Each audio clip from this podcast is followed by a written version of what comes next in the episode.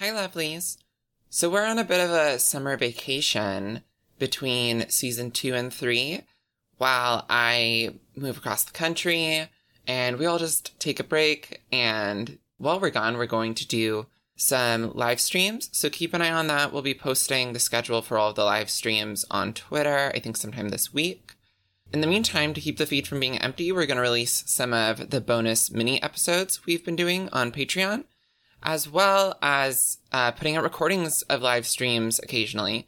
So enjoy this first one, which was our first Getting to Know Trans Voices episode where we interviewed our guest, Julia Vitasic who was our guest in season two, episode one on Gulliver Travels. Gulliver's Travels. Anywho, this season we're gonna, when we have guests, we want to do little interviews beforehand to warm up the guest and also get to know them a little before we start recording. And then we can have bonus content for our Patreon. So yay. Um, so let's just ask you some basic questions. First of all, how do you pronounce? Well, who who the heck are you? Who are you? who the hell are you? That was the roundabout way of asking me how to pronounce it, right? Um, well, but now you can also define yourself in more ways than just. Sure. Is it Polish? You're presumably Polish. It's Slovak. Name? It's Slovak. Slovakian. Yeah. yeah. yeah. Um, I'm I'm Julia Fatasic. um, it's totally phonetic. Uh, it makes people panic, but um, it's not that hard. Um, I uh, yeah, let's see. I'm a I'm a graduate student in literature. I'm a PhD candidate at Western Michigan. I study transgender femininity specifically, not just transness. I always have to specify that. Uh, in 18th century British literature, uh, I am a transgender woman. Uh, I use the pronouns she, her. Uh, yeah, those are those are sort of my professional details. I don't know what we're how looking you, for. How did you get interested in that? That's a very interesting thing yeah. to choose to study. And I assume a lot of people would be like, is there trans femininity in 18th century? I'm, I'm kind of, yeah, I'm kind of the only one that does this. Um, nice. Yeah. It's like, it's a very roundabout kind of like series of, of just flukes, I guess, that got me into this. I was never like, you know, particularly drawn to the 18th century. Um, I had done a master's in literature and was kind of just like looking around for what I might study. At that time, I was actually doing medical humanities. I was really interested in plagues, so this is a really interesting time to live through. Um, and and as I was doing that, one of the texts that I read was Daniel Defoe's A Journal of the Plague Year, and mm. I liked it like a weird amount. Even my advisor was like, "I'm surprised that's the one that you're drawn to." He was an 18th centuryist himself, and as has been my experience, people don't often seek out 18th century stuff. And so when I got to the PhD, it was like, well, I guess I'll just devote myself to the 18th century uh, as a period. Uh, you know, I was still trying to do this medical humanities thing and wasn't really feeling it. And a couple years, maybe a year into my PhD program, I transitioned.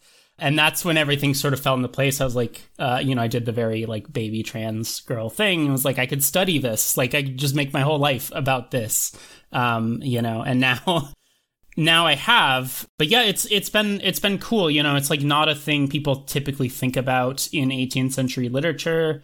Uh, I'm kind of, you know, there are some other trans women I know who are adjacent to the field or or sort of loosely in the field, but people aren't really studying this very much, and so I have like a reputation in my field as like the person doing trans femininity, uh, which has afforded me a lot of cool opportunities. So I just kind of stumbled into doing this, and it's been good for me. That's awesome.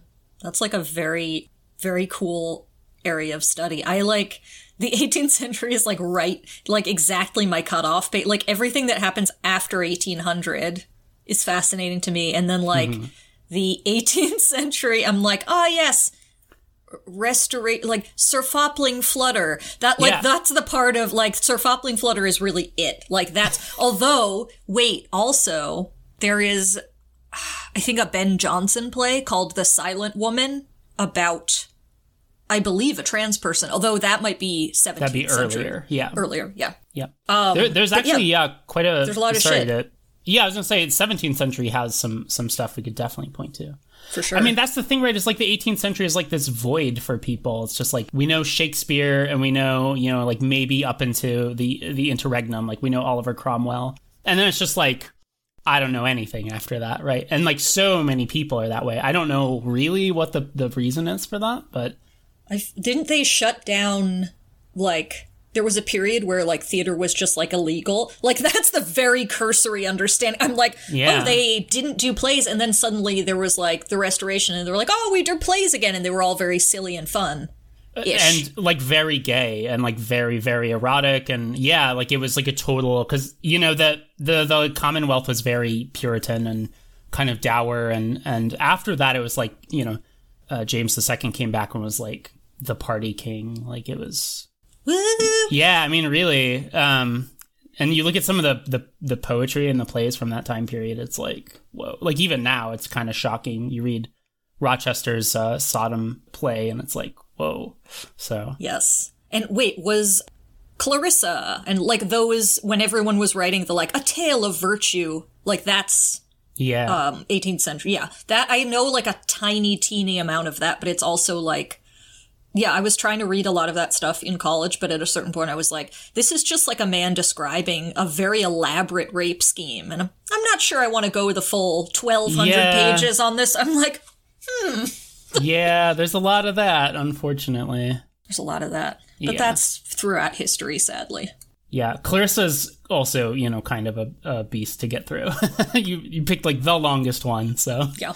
Yeah. And that, yeah, there are like a million other ones. But yeah, it, it is weird because it's like we don't talk about it with the excitement of like the 19th century when it's sort of like every, it feels like the narrative of history is like, and then queer shit started. And it's like, well, no.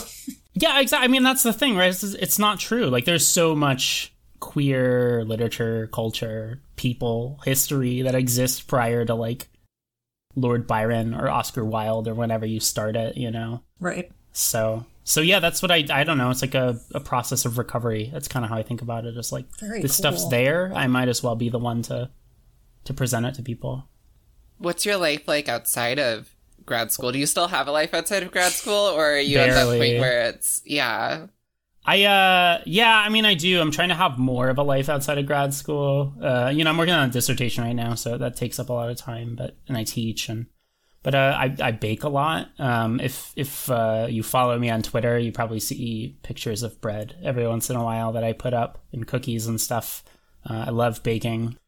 I take care of houseplants and stuff. I don't know. It's a very like cottage core uh, sort of lifestyle, I guess. I try not to be like too twee, but I don't know. It's the stuff I like. Yeah, I don't know. I mean, now like, does anyone really have a life? I guess. Like I sit in my apartment Nope. and think about what it used to be like to go to coffee shops. That's kind of my life right now. But yeah, I, I don't know. I have I have other hobbies. I like video games and I I play Dungeons and Dragons with some friends online every week and Nice. nerd shit. I guess Wait, so what's your uh, dissertation about? knowing that I'm kind of the the person doing trans femininity studies in this period, I'm I'm trying to set up kind of a foundation of like what trans feminine studies is like in the 18th century. Although, I mean, primarily for me right now, that's a lot about dysphoria. Um, that's how I tend to read things. It's based off of some. Uh, there's a, a medieval scholar, a trans woman, uh, M.W. Bychowski. She does kind of dysphoria reading in the medieval period. Um, and this really like interesting kind of uh, really strange way. And so I've brought a lot of that to bear in the 18th century. But but it's a kind of broad. Like I start in like 1680 with Margaret Cavendish, The Convent of Pleasure, which is a very trans play. I go all the way to Lord Byron uh, to his play Manfred, so all the way into the 19th century. And just in that whole time period, what I'm trying to to show is you know, the 18th century was a very dynamic period for gender. Like things changed a lot. We moved from this very kind of fluid, playful space to the kind of like biological essentialism that might seem maybe more familiar to us today. And so what I'm interested in is is how do people in, in literature respond to that and how does that look trans and especially how does that look trans feminine?